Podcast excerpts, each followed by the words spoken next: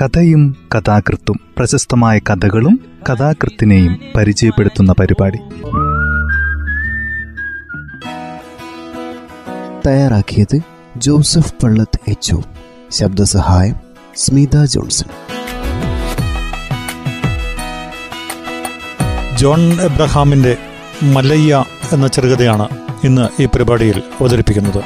ചെറുകഥാ ചരിത്രത്തിൽ ലോകോത്തരമെന്ന് വിശേഷിപ്പിക്കുന്ന ഒത്തിരി ചെറുകഥകൾ എഴുതിയ ജോൺ എബ്രഹാം സിനിമാ രംഗത്തും ഇന്നും അറിയപ്പെടുന്ന വ്യക്തിയാണ്.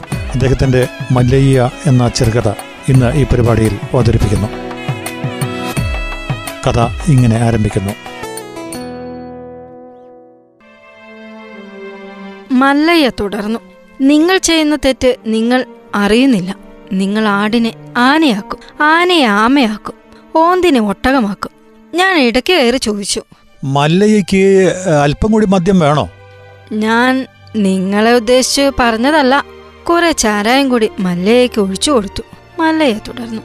ഞാൻ എവിടെയാണ് നിർത്തിയത്? ഞാൻ പറഞ്ഞു നിർത്തിയത് നിങ്ങളെപ്പോലെയുള്ള ഒരു ചെറുപ്പക്കാരൻ വന്ന കാര്യമാണ്. അയാൾ വന്നില്ലായിരുന്നെങ്കിൽ ഒരു സാധാരണ കൃഷിത്തൊഴിലാളിയായി എന്റെ ഗ്രാമത്തിൽ കിടന്ന് സമാധാനമായി മരിക്കാമായിരുന്നു. മദ്യം കുറെ കൂടി മല്ലയുടെ ഗ്ലാസ്സിൽ ഒഴിച്ചു. മല്ലയ്യ അതെടുത്ത് പഴയതുപോലെ ഒക്കെ ചെയ്തു. ഞാൻ എവിടെയാണ് നിർത്തിയത്? തുടങ്ങാതെ എങ്ങനെയാണ് നിർത്തുന്നത്? വാ മോനെ നമുക്കേ പുഴയുടെ അരികിൽ ആ പാറയുടെ മുകളിൽ കയറിയിരുന്ന് സംസാരിക്കാം. മലയ്യ നമുക്കേ പാറയുടെ മുകളിൽ പോയിരിക്കാം. അവിടെ ഇരുന്ന് പുഴയും കടലും കാണാം. ഇവിടെ ഇരിക്കാം.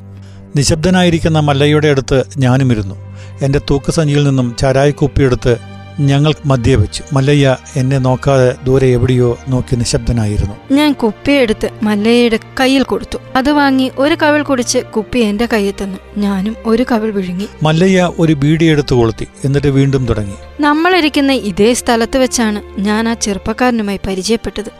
ഒരു ദിവസം സന്ധ്യയ്ക്ക് മുമ്പ് ഞാൻ എന്റെ തൊഴിലാളി സുഹൃത്തുക്കളെ പത്രം വായിച്ചു കേൾപ്പിക്കുകയായിരുന്നു. എവിടെ നിന്നോ ആ ചെറുപ്പക്കാരൻ വന്നു. അയാൾ എന്റെ വായന കേട്ടുകൊണ്ട് അല്പനേരം നിന്നു. ഞാൻ വായന നിർത്തി എഴുന്നേറ്റ് പതിവായി പോകാറുള്ള ചാരായക്കടയിലേക്ക് നടന്നു. ആ ചെറുപ്പക്കാരൻ എന്റെ അടുത്ത് വന്ന് സ്വയം പരിചയപ്പെടുത്തി. അയാൾ ഒരു പ്രസിദ്ധ പത്രത്തിന്റെ ആളാണെന്നും എന്റെ ഗ്രാമത്തിൽ പോയിരുന്നെന്നും ഞാൻ ഇവിടെയാണെന്ന് അറിഞ്ഞുകൊണ്ടാണ് ഇവിടെ വന്നതെന്നും പറഞ്ഞു. ഞങ്ങൾ ചാരായ കടയിൽ കടന്നു. അയാളും എന്റെ ഒപ്പം കുടിച്ചു. എന്റെ പൈസ ഞാൻ കൊടുക്കാൻ തുടങ്ങിയപ്പോൾ അയാൾ വിലക്കി. വീണ്ടും ഒരു കുപ്പി ചാരായം കൂടി വാങ്ങി. എന്റെ മനസ്സിൽ ആഞ്ഞു തറഞ്ഞിരിക്കുന്ന വേദന കേവലം വാക്കുകളിൽ എങ്ങനെയാണ് പറയുക? അന്ന് വന്ന ചെറുപ്പക്കാരനോടും പിന്നീട് പല ആളുകളോടും പറഞ്ഞത് കാരണം അതിന്റെ തീവ്രത നശിക്കുമെന്ന് ഞാൻ വിചാരിച്ചിരുന്നു. എന്ന മറിച്ചാണ് സംഭവിച്ചത്. മല്ലയ്യ വീണ്ടും രണ്ട് കവിൾ കൂടി കുടിച്ചു. എന്റെ കൊച്ചു ഗ്രാമത്തിൽ എഴുത്തും വായനയും അറിയാവുന്ന ഏക വ്യക്തി ഞാനായിരുന്നതുകൊണ്ടാണ് ആ ചെറുപ്പക്കാരൻ എന്നെ സമീപിച്ചത്. ഞാൻ അയാളോട് എന്റെയും എന്റെ ഗ്രാമത്തിന്റെയും കഥകൾ വളരെ ദീർഘമായി പറഞ്ഞു മനസ്സിലാക്കി. രാത്രിയുടെ അവസാന യാമങ്ങളിൽ ഞങ്ങൾ കിടന്നുറങ്ങി. സൂര്യൻ ഉദിക്കുന്നതിന് മുമ്പ് ഞങ്ങൾ ഉണർന്നു.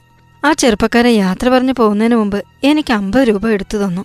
ഞാനറിയാതെ എന്റെ മകനെക്കുറിച്ചുള്ള ഓർമ്മകൾ എന്റെ മനസ്സിലേക്ക് ഒഴുകി വന്നു. ഇപ്പോൾ ഞാൻ നിങ്ങളെ നോക്കിയിരിക്കുമ്പോഴും എന്റെ മകനെക്കുറിച്ചുള്ള ഓർമ്മകളാണ് തികട്ടി വന്നിരുന്നത്. മല്ലയ്യ കുറെ നേരം അകലെ കാണുന്ന പുഴയിലേക്കും പിന്നെ അന്തമില്ലാത്ത കടലിലേക്കും നോക്കിയിരുന്നു. എനിക്ക് എഴുതാനും വായിക്കാനും അറിയാമായിരുന്നതുകൊണ്ട് ഗ്രാമത്തലവനും ജമീന്ദാർമാർക്കും എന്നോട് ആവശ്യമില്ലാത്ത അസൂയയും വിദ്വേഷവും ഉണ്ടായിരുന്നു. എന്റെ ജീവിതത്തിലെ ഏറ്റവും വലിയ അഭിലാഷം എന്റെ മകനെ പഠിപ്പിക്കുക എന്നുള്ളതായിരുന്നു. എന്റെ സ്വന്തം നാട് അമ്മൻപാളയം എന്ന സ്ഥലത്താണ്. അവിടെ സ്കൂളില്ലായിരുന്നതിനാൽ എന്റെ മകനെ ഞാൻ അവന്റെ അമ്മയുടെ വീട്ടിലേക്ക് അയച്ചു. പട്ടണത്തിനടുത്താണ് അവന്റെ അമ്മയുടെ വീട്. എന്റെ ഗ്രാമത്തിൽ കൃഷിപ്പണി കൊണ്ട് എന്റെ മകന്റെ വിദ്യാഭ്യാസത്തിനുള്ള വക സ്വരൂപിക്കാൻ കഴിയാതെ വന്നപ്പോൾ ഞാൻ ഇടയ്ക്കിടെ പാറ പൊട്ടിക്കുന്ന ജോലിക്കായി ഇവിടെ വരാറുണ്ടായിരുന്നു. പാറ പൊട്ടിച്ച് കിട്ടുന്ന പണം സ്വരൂപിച്ച് ഞാൻ അവന്റെ ആവശ്യങ്ങൾക്ക് അയച്ചു കൊടുത്തുകൊണ്ടിരുന്നു. എന്റെ മകൻ പത്താം ക്ലാസ്സിൽ ഒന്നാമതായി ജയിച്ചത് എന്റെ ഗ്രാമത്തിൽ വലിയ ഒരു വാർത്തയും ചർച്ചാ വിഷയമായി അവനെ കോളേജിൽ പഠിപ്പിച്ച് ഒരു ബി എക്കാരനാക്കണമെന്ന ആഗ്രഹം മലവെള്ളം പോലെ എന്റെ മനസ്സിൽ കുത്തിയൊലിച്ചുകൊണ്ടിരുന്നു എന്റെ ജീവിതത്തിന്റെ ലക്ഷ്യവും അതായിരുന്നു. അതിനുവേണ്ടി എന്തുതരം ജോലിയും ചെയ്യാൻ ഞാൻ തീരുമാനിച്ചു. ജമീന്ദാരുടെ മകൻ തോറ്റതും എന്റെ മകൻ ജയിച്ചതും കാരണം ജമീന്ദാർക്ക് എന്നോട് വിദ്വേഷമായി. എന്റെ മകനെ ഞാൻ കോളേജിൽ അയച്ചപ്പോൾ നാട്ടുകാർക്കും ജമീന്ദാർക്കും എന്നോടുള്ള വിരോധവും ഒന്നുകൂടെ കൂടി. ഒരു ദിവസം രാവിലെ ഞാൻ ഉണരുന്നത് പഞ്ചായത്ത് തലവന്റെ വിളികേട്ടാണ്. ഞാൻ പുറത്തു വന്നപ്പോൾ പഞ്ചായത്ത് തലവനും കുറേ ആൾക്കാരും കുടിലിന്റെ മുറ്റത്ത് കൂടി നിൽക്കുന്നുണ്ടായിരുന്നു. അയാളുടെ കയ്യിൽ ഒരു പത്രവും ഉണ്ടായിരുന്നു. അത് എന്റെ കയ്യിൽ തന്നു. ഒരു വാരാന്ത പതിപ്പായിരുന്നു. ഞാൻ പത്രം തുറന്നു നോക്കിയപ്പോൾ സാമാന്യം വലിപ്പമുള്ള എന്റെ ഒരു ഫോട്ടോയും പത്രത്തിന്റെ ഒരു പേജ് നിറയെ ഒരു ലേഖനവും ഉണ്ടായിരുന്നു. ഞാനത് ഉറക്കെ വായിക്കാൻ ഗ്രാമവാസികൾ ആവശ്യപ്പെട്ടു. ഞങ്ങൾ എല്ലാവരും കൂടി ആൽത്തറയിൽ പോയിരുന്നു. ഞാൻ ആ ലേഖനം ഉറക്കെ വായിച്ചു. ഞാൻ ആ പത്രക്കാരനോട് പറഞ്ഞതുകൂടാതെ പല കാര്യങ്ങളും അതിലുണ്ടായിരുന്നു. ജമീന്ദാർമാരെക്കുറിച്ചും പാവങ്ങളെ ചൂഷണം ചെയ്യുന്ന കാര്യങ്ങളും അടിമപ്പണിയെക്കുറിച്ചുമെല്ലാം നല്ല ഭാഷയിൽ എഴുതിയിരുന്നു. ഞാൻ വായിച്ചു തീർന്ന ശേഷം വീണ്ടും എന്റെ ചിത്രത്തിലേക്ക് നോക്കി. എന്റെ ഭയമുള്ള കണ്ണുകൾ ഞാൻ ആ ചിത്രത്തിൽ കണ്ടു. ഞാൻ വീട്ടിലേക്ക് നടന്നു. വീട്ടിൽ വന്ന് കെട്ടിയോളെ വിളിച്ച് എന്റെ പടം കാണിച്ചു. അതിലെഴുതിയിരിക്കുന്നത് വായിക്കാൻ അവൾ എന്നെ നിർബന്ധിച്ചു. ഞാൻ സാവധാനം വായിച്ചു കേൾപ്പിച്ചു. ജമീന്ദാർ ഇത് കണ്ടാൽ എന്താവുമോ എന്തോ. ഞാൻ അന്ന് തന്നെ ഇങ്ങോട്ട് വന്നു. പിന്നെ കുറെ മാസങ്ങൾ ഞാൻ പാറ പൊട്ടിക്കുന്ന വേലയിൽ ഏർപ്പെട്ടു. ഇടയ്ക്കിടെ വീട്ടിൽ പോകും വെളുക്കുന്നതിന് മുൻപ് മടങ്ങിപ്പോകും. എന്റെ കുടിലിന്റെ പുറകിൽ കുറെ വാഴ തലേ വർഷം വെച്ചിരുന്നു. അതിലൊരെണ്ണം കുലച്ച് മൂപ്പെത്തിയിരുന്നു. ഗ്രാമത്തിലുള്ള എന്റെ സുഹൃത്തുക്കൾ ഞാൻ ജമീന്ദാരുടെ കണ്ണിൽ പെടരുതെന്നും അദ്ദേഹം വളരെ കോപിഷ്ഠനാണെന്നും കണ്ണിൽപ്പെട്ടാൽ കുഴപ്പമാണെന്നും പറഞ്ഞിരുന്നു. ഒരു ദിവസം ഞാൻ രാവിലെ കുടിലിന്റെ പുറകിൽ കുലച്ച വാഴയുടെ അടിപ്പടലയിൽ ഒരു കാ പഴുത്തു നിൽക്കുന്നത് കണ്ടു. ഞാൻ അകത്തുപോയി വെട്ടുകത്തിയും എടുത്ത് ആ വാഴ വെട്ടി. നല്ല വലിപ്പമുള്ള വാഴക്കുല. ഇത് എന്റെ മകൻ മുരുകേശന് അവന്റെ കോളേജ് കൊണ്ടുചെന്ന് കൊടുക്കണം. ഞാൻ ഇന്ന് തന്നെ പോവുകയാണ്. ജമീന്ദാരുടെ ശെങ്കിടയെ നടക്കുന്ന കറുപ്പയ്യ രണ്ടുമൂന്ന് പ്രാവശ്യം ഇവിടെ നിങ്ങളെ തിരക്കി വന്നിരുന്നു. കറുപ്പയ്യ നാട്ടിൽ എല്ലാവർക്കും ഭയമായിരുന്നു. അയാൾ എന്തും ചെയ്യാൻ പോന്നവനായിരുന്നു. എനിക്കും അയാളെ ഭയമായിരുന്നു. ഞാൻ മുരുകേശൻ പഠിക്കുന്ന കോളേജിലെത്തി. മുരുകേശൻ വന്നു. അവന്റെ കുറെ സുഹൃത്തുക്കളും ഉണ്ടായിരുന്നു. എല്ലാവരും ബി എ അവസാന വർഷം പഠിക്കുന്നവരായിരുന്നു. ഞാൻ വാഴക്കുല അവനെ ഏൽപ്പിച്ച് കൂട്ടുകാർക്കൊക്കെ കൊടുക്കണമെന്ന് പറഞ്ഞു. ഞാൻ യാത്രയായി. ഞാൻ നേരെ പോയത് പാറ പൊട്ടിക്കുന്ന സ്ഥലത്തേക്കാണ്. അവിടെ പാറ പൊട്ടിയിരിന്റെ സീസൺ തുടങ്ങിക്കഴിഞ്ഞു. ഒരു രാത്രി ഞാൻ ഉറങ്ങിക്കിടന്നപ്പോൾ എന്റെ ഗ്രാമത്തിലെ എന്റെ ഒരു ചങ്ങാതി എന്നെ തട്ടി ഉണർത്തി. ഞാൻ വിളക്ക് കത്തിച്ചു. മുനിയാണ്ടി മുമ്പിൽ നിൽക്കുന്നു. കാര്യമെന്താന്ന് ഞാൻ തിടക്കത്തെ തിരക്കി. കണ്ണമ്മ തൂങ്ങി മരിച്ചു. വീടിന്റെ പിൻഭാഗത്തുള്ള ആര്യവേപ്പിന്റെ കൊമ്പിൽ എന്റെ തലയ്ക്കുള്ളിലൂടെ ഒരു ഇടിമിന്നൽ കടന്നുപോയി.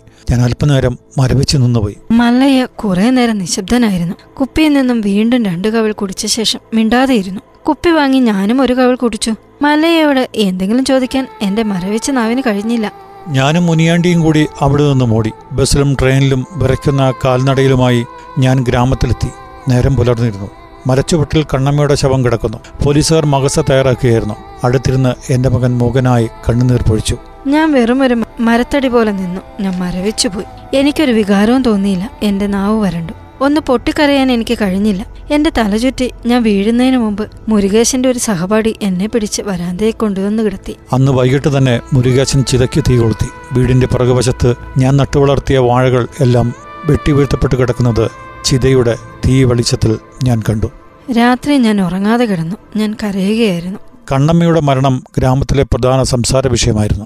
അവളെ ബലാത്സംഗം ചെയ്ത് കൊന്നതിന് ശേഷം മരത്തിൽ കെട്ടിത്തൂക്കിയിട്ട സത്യമായിരുന്നു ഗ്രാമത്തിന്റെ മോഹത രാത്രി എന്റെ കണ്ണുനീരിലൂടെ ഒഴുകിപ്പോയിക്കൊണ്ടിരുന്നു. മുരുകേശനും കൂട്ടുകാരും എന്തൊക്കെയോ അടക്കം പറഞ്ഞുകൊണ്ടിരുന്നു. രാത്രിയുടെ അവസാന യാമങ്ങളിൽ ഞാൻ അറിയാതെ ഉറങ്ങി. ഞാൻ വളരെ വൈകിയാണ് ഉണർന്നത്. മുരുകേശനും കൂട്ടരും പോയി കഴിഞ്ഞിരുന്നു. ഞാൻ അതിരാവിലെ ഉണർന്നു. തലയിൽ എന്തോ അവ്യക്തമായി വേദനിക്കുന്ന ഭാരം. ഞാൻ മുഖം കഴുകി തലയിൽ വെള്ളം കോരി ഒഴിച്ചു. എന്റെ സ്വത്തായി ആകെ ഉണ്ടായിരുന്ന കുടിലിന്റെ വാതിൽ അടച്ചുപൂട്ടി. കണ്ണമ്മയുടെ ചിതാഭസ്മത്തിന്റെ അടുത്തുപോയി നിന്നു. ഞാൻ അറിയാതെ കണ്ണുനീർ ഒഴുകി.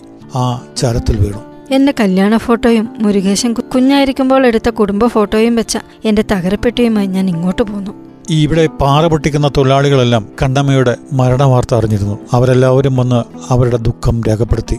ഒരു ദിവസം രാത്രിയുടെ അവസാന യാമത്തിൽ എന്റെ കുടിലിന്റെ വാതിൽ ചവിട്ടി തുറക്കപ്പെട്ടു. ഞാൻ ഞെട്ടി എണീറ്റു. എടാ മല്ലയ്യ പുറത്തേക്ക് വാടാ. എന്ന ആജ്ഞ കേട്ടു. ഞാൻ പുറത്തേക്കിറങ്ങി. കുറെ പോലീസുകാരും ഇൻസ്പെക്ടറും നിൽക്കുന്നത് കണ്ടു. ഞാൻ ഇറങ്ങി വന്ന പാടെ പോലീസുകാർ എന്റെ കയ്യിൽ വിലങ്ങു വെച്ചു. രണ്ട് പോലീസുകാർ അകത്ത് കടന്ന് പരിശോധിച്ചു. എന്റെ തകരപ്പെട്ടിയും രണ്ട് ഫോട്ടോയും എടുത്തു. മല്ലയ്യ അല്പനേരം മിണ്ടാതിരുന്ന ശേഷം കുപ്പിയിൽ നിന്നും രണ്ട് കവിൾ കൂടി കുടിച്ചു. പോലീസ് സ്റ്റേഷനിലെത്തിയ ഉടൻ തന്നെ അവർ വലിച്ചഴച്ച് കുറെ പോലീസ് മേധാവികൾ ഇരിക്കുന്ന മുറിയിലേക്ക് കൊണ്ടുവന്നു. യൂണിഫോം ധരിക്കാത്ത ഒരു പോലീസ് മേധാവി ഒരു പത്രം എന്റെ കയ്യിൽ തന്നു. അതിന്റെ ഒന്നാം പേജിൽ തന്നെ ഒരു വലിയ തലക്കെട്ടിൽ ഒരു വാർത്തയുണ്ടായിരുന്നു. അതിൽ മുരുകേശന്റെയും അവന്റെ കൂട്ടുകാരുടെയും ചിത്രങ്ങളും ഉണ്ടായിരുന്നു അതിന്റെ താഴെ അന്ന് പത്രത്തിൽ വന്ന എന്റെ പടവും ഉണ്ടായിരുന്നു എന്റെ ഗ്രാമത്തിൽ ജമീന്ദാറുടെ ശിങ്കിടിയായിരുന്ന കറുപ്പയെ ഇരുമ്പുപൊടി കൊണ്ട് അടിച്ചു കൊന്നതും ജമീന്ദാറുടെ വീട് ആക്രമിച്ചതും നെൽപ്പുരയ്ക്ക് തീവച്ച് നശിപ്പിച്ചതും നക്സൽബാരികളാണെന്നും മുരുകേശനും കൂട്ടുകാരുമാണ് ഇതിലെ പ്രധാന പ്രതികളെന്നും എഴുതിയിരുന്നു. എന്റെ കൈ വിറച്ചതുകൊണ്ട് ആ വാർത്ത മുഴുവൻ വായിക്കാൻ കഴിഞ്ഞില്ല. ആ പത്രത്തിൽ കൊടുത്തിരിക്കുന്ന ആളുകളെ തിരിച്ചറിഞ്ഞോ എന്ന് ചോദിച്ചു. മുരുകേശനും കൂട്ടുകാരുമാണെന്ന് ഞാൻ പറഞ്ഞു. പിന്നീട് വേറെ കുറെ ഫോട്ടോകൾ കാണിച്ചു. അവരെ എനിക്ക് പരിചയമില്ലാത്തവരായിരുന്നു. പോലീസ് ഇൻസ്പെക്ടറും എന്നെ അടുത്ത മുറിയിലേക്ക് കൊണ്ടുപോയി. അവിടെ വെച്ച് എന്നെ അടിച്ചും ഇടിച്ചും തൊഴിച്ചും അവർ പന്താടി. എനിക്ക് ഈ സംഭവത്തെക്കുറിച്ച് ഒന്നും അറിയില്ല എന്ന് ഞാൻ ആണയിട്ട് കരഞ്ഞു പറഞ്ഞു. ഞാൻ നിലവിളിച്ചപ്പോൾ അവർ എന്റെ വായിൽ തുണി തിരികെ കയറ്റി. കുറെ കഴിഞ്ഞപ്പോൾ എന്റെ ബോധം നഷ്ടപ്പെട്ടു. എനിക്ക് ബോധം വീണപ്പോൾ ഞാൻ ആശുപത്രിയിൽ കിടക്കുകയാണെന്ന് മനസ്സിലായി. കാവലിന് രണ്ട് പോലീസുകാരും ഉണ്ടായിരുന്നു ഒരാഴ്ചയ്ക്ക് ശേഷം അവർ എന്നെ കോടതിയിൽ ഹാജരാക്കി. എനിക്ക് കോടതിയിൽ നിൽക്കാൻ തന്നെ പ്രയാസമായിരുന്നു. കോടതി ഞാൻ കുറ്റക്കാരനല്ലെന്ന് കണ്ട് എന്നെ വെറുതെ വിട്ടു. പാറ പണി ചെയ്യുന്ന എന്റെ സഖാക്കൾ എന്നെ ഇവിടെ എത്തിച്ചു. എന്റെ കുടിലിൽ കിടത്തി. ഞാൻ രണ്ടാഴ്ചയോളം ആ കിടപ്പിൽ കിടന്നു. മറ്റു തൊഴിലാളികൾ ഒരു വൈദ്യരെ കൊണ്ടുവന്ന് എന്നെ ചികിത്സിക്കുകയും എനിക്ക് വേണ്ട ഭക്ഷണവും മരുന്നുകളും എല്ലാം ഏർപ്പാടാക്കുകയും ചെയ്തു. എന്റെ കൂടുതലിൽ പത്രങ്ങളെല്ലാം അവിടെയുള്ള ചെറുപ്പക്കാർ എത്തിച്ചിരുന്നു. എന്റെ ഗ്രാമത്തിൽ നടന്ന നക്സൽ ആക്രമണവും കറുപ്പയ്യെ കൊന്നതും ജമീന്ദാർ ഓടി രക്ഷപ്പെട്ടതും മുരുകാശന്റെയും കൂട്ടുകാരുടെയും തിരോധാനവും ആയിരുന്നു ചർച്ചാ വിഷയം മുരുകേശന്റെ ബി എ അവസാന പരീക്ഷയ്ക്ക് അവന് വരാൻ പറ്റുകയില്ലല്ലോ എന്നോർത്തപ്പോൾ എന്റെ എല്ലാ നാടികളും തളർന്നു. എന്റെ മുരുകേശൻ എവിടെയാണോ? ഒളിവി താമസിക്കുകയാണോ? അതോ പോലീസുകാർ കൊന്നതായിരിക്കുമോ? ഒരു ദിവസം നേരം പുലർന്നപ്പോൾ ഒരു കാറ് എന്റെ കുടിലിന് മുന്നിൽ വന്നു. ഞാൻ ഭയത്തോടെയാണ് ഇറങ്ങിച്ചെന്നത്. കാറിൽ നിന്ന് രണ്ടു മൂന്ന് മാന്യന്മാർ ഇറങ്ങി വന്നു. ഞാനാണോ മല്ലയ്യ? എന്ന് ചോദിച്ചു. ഞാൻ വിറയലോടെ സമ്മതിച്ചു. അവ സ്വയം പരിചയപ്പെടുത്തി. ഒരാൾ തിരക്കഥാകൃത്തും മറ്റേയാൾ ഒരു സിനിമാ കമ്പനിയുടെ പ്രൊഡക്ഷൻ മാനേജരും. മൂന്നാമത്തെയാൾ സിനിമയുടെ നിർമ്മാതാവാണെന്നും പറഞ്ഞു. അവർ വന്ന കാര്യം എന്താണെന്ന് ചോദിച്ചപ്പോൾ തിരക്കഥാകൃത്ത് നിങ്ങളുടെ കഥ സിനിമയാക്കാൻ പോകുന്നു എന്ന് മുഖവരയില്ലാതെ പറഞ്ഞു. എന്നെപ്പറ്റി എഴുതിയിട്ടുള്ള എല്ലാ പത്രമാസികകളും അയാൾ എന്നെ കാണിച്ചു. തിരക്കഥാകൃത്ത് പ്രശസ്തനാണെന്നും മുപ്പത് ലക്ഷമാണ് ഇതിനുവേണ്ടി ചെലവാക്കാൻ ഉദ്ദേശിക്കുന്നതെന്നും പറഞ്ഞു. മറ്റ് അസൗകര്യങ്ങളില്ലെങ്കിൽ ഈ കാറിൽ തന്നെ മദ്രാസിലേക്ക് പോകാമെന്നും അയാൾ നിർദ്ദേശിച്ചു. നിങ്ങളിവിടെ അല്പനേരം വിശ്രമിക്കുമ്പോൾ എന്റെ തൊഴിലാളി സഹാക്കളോട് ആലോചിക്കട്ടെ എന്ന് പറഞ്ഞ് ഞാൻ നേരെ മൂപ്പന്റെ അടുത്തേക്ക് പോയി. ഞാൻ മൂപ്പനോട് ഇക്കാര്യം പറയാൻ തുടങ്ങിയപ്പോൾ അവിടെ വേല ചെയ്തുകൊണ്ടിരുന്നവർ എല്ലാം ഞങ്ങളുടെ ചുറ്റും കൂടി. ഇത് കേട്ട മാത്രയിൽ മൂപ്പനും മറ്റു സഖാക്കളും അത്ഭുതവും സന്തോഷവും കലർന്ന സ്വരത്തിൽ ഉടൻ തന്നെ പുറപ്പെട്ടുകൊള്ളാൻ പറഞ്ഞു. ഞാൻ മടങ്ങി. കാറിൽ വന്നവരോട് ഞാൻ തയ്യാറാണെന്നും പറഞ്ഞു. ഞാൻ കുടിലിൽ കടന്ന് കൊച്ചു തകരപ്പെട്ടിയും ഫോട്ടോകളും എടുത്ത് അവരോടൊപ്പം പട്ടണത്തിലേക്ക് പുറപ്പെടാൻ തയ്യാറായി വന്നു. എത്ര നാളെടുക്കും മല്ലയ്യ തിരിച്ചു വരാൻ? കുറെ നാളെടുക്കും. ഞാൻ സുഹൃത്തുക്കളോട് യാത്ര പറഞ്ഞ് അവരുടെ വണ്ടിയിൽ കയറി. പോകുന്ന വഴിക്കുള്ള ഒരു വലിയ ഹോട്ടലിന് മുമ്പിൽ നിർത്തി. ഞങ്ങൾ ഇറങ്ങി ഭക്ഷണവും അതിന്റെ കൂടെ വിദേശ മദ്യവും ഉണ്ടായിരുന്നു. ആപ്പീസ് കെട്ടിടത്തിന്റെ പിറകിൽ ഒരു ലോഡ്ജിൽ എന്നെ കൊണ്ടുപോയി. രണ്ട് കിടക്കകളുള്ള ഒരു മുറിയിൽ കടന്നു. ആ ഇതാണ് നിങ്ങളുടെ മുറി. അതാ ആ കാണുന്ന ഹോട്ടലിൽ നിങ്ങൾക്ക് ചായ ഭക്ഷണം മുതലായോ കഴിക്കാം. റൂമിന്റെ നമ്പർ മാത്രം പറഞ്ഞാൽ മതി. നിങ്ങൾ കുളിച്ച് അല്പം വിശ്രമിക്കൂ. തിരക്കഥകൃത്ത് വൈകുന്നേരം നിങ്ങളെ കാണാൻ വരും. നിങ്ങൾക്ക് മറ്റു ചെലവുകൾക്കായി ഇതാ നൂറ് രൂപ. സ്റ്റാമ്പ് ഒട്ടിച്ച കടലാസിൽ എന്റെ ഒപ്പും വാങ്ങി അയാൾ പോയി. ഞാൻ തകരപ്പെട്ടി കട്ടലിന്റെ അടിയിൽ വെച്ചു. അതിൽ നിന്ന് രണ്ട് ഫോട്ടോകളും എടുത്ത് മേശപ്പുറത്ത് മതിലിൽ ചാരി വെച്ചു. കുളി കഴിഞ്ഞ് അല്പനേരം കട്ടിലിൽ കിടന്നു. രാത്രി എട്ട് മണിയായി കാണും. ഹോട്ടലിൽ പോയി ഭക്ഷണം കഴിച്ചു. കൗണ്ടറിൽ വന്ന് റൂം നമ്പർ ഇരുപത് എന്ന് പറഞ്ഞു. അയാൾ കുറിച്ചു വെച്ചു. പേരെന്താണെന്ന് ചോദിച്ചു. ഞാൻ പേര് പറഞ്ഞു. അതും അയാൾ കുറിച്ചു. തിരിച്ചു മുറിയിൽ നിന്ന് വന്ന് വീണ്ടും വെറുതെ റൂം നമ്പർ നോക്കി ഇരുപത് തന്നെ. തിരക്കഥാകൃത്ത് വന്ന് വിളിച്ചപ്പോഴാണ് ഉണർന്നത്. അയാളുടെ കൂടെ വേറൊരു ചെറുപ്പക്കാരനും ഉണ്ടായിരുന്നു. കഥാകൃത്ത് ബാഗിൽ നിന്നും ഒരു കുപ്പി പുറത്തെടുത്തു വിദേശമദ്യം ബെല്ലടിച്ച് ഒരു പയ്യനെ വിളിച്ച് സോഡയും ഗ്ലാസുകളും കൊണ്ടുവരാൻ പറഞ്ഞു. ഞങ്ങൾ കുടിച്ചു കുറെ ഏറെ നേരം. വീണ്ടും എന്റെ കഥകൾ ചോദിച്ചു. മുരുകേശന് കാമുകിമാർ വല്ലവരും ഉണ്ടായിരുന്നോ? എന്റെ അറിവിലില്ല. ഇനി കോളേജിൽ ഉണ്ടായിരുന്നോ എന്ന് എനിക്കറിയില്ല. ഇങ്ങനെ ദിവസങ്ങൾ കടന്നുപോയി. ഷൂട്ടിംഗ് തുടങ്ങുന്ന യാതൊരു ലക്ഷണവും കണ്ടില്ല.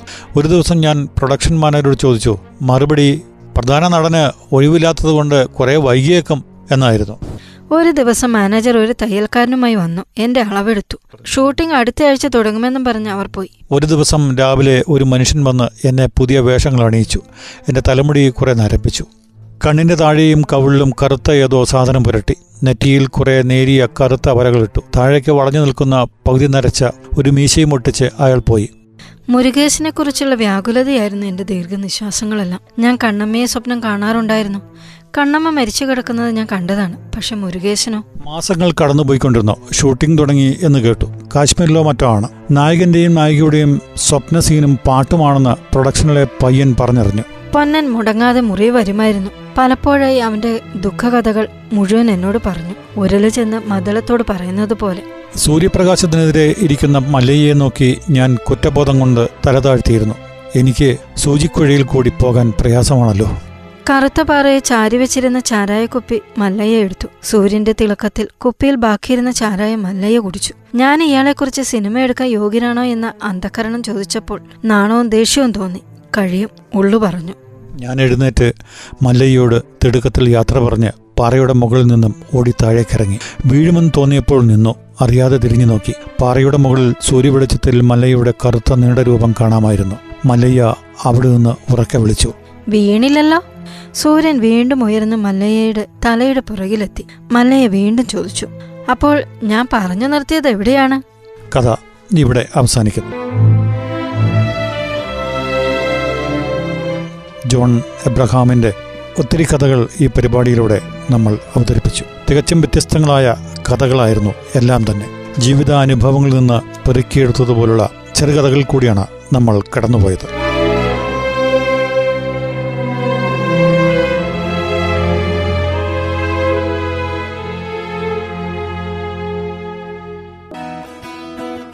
തയ്യാറാക്കിയത് ജോസഫ് പള്ളത്ത് എച്ച് ശബ്ദസഹായം സ്മിത ജോൺസൺ.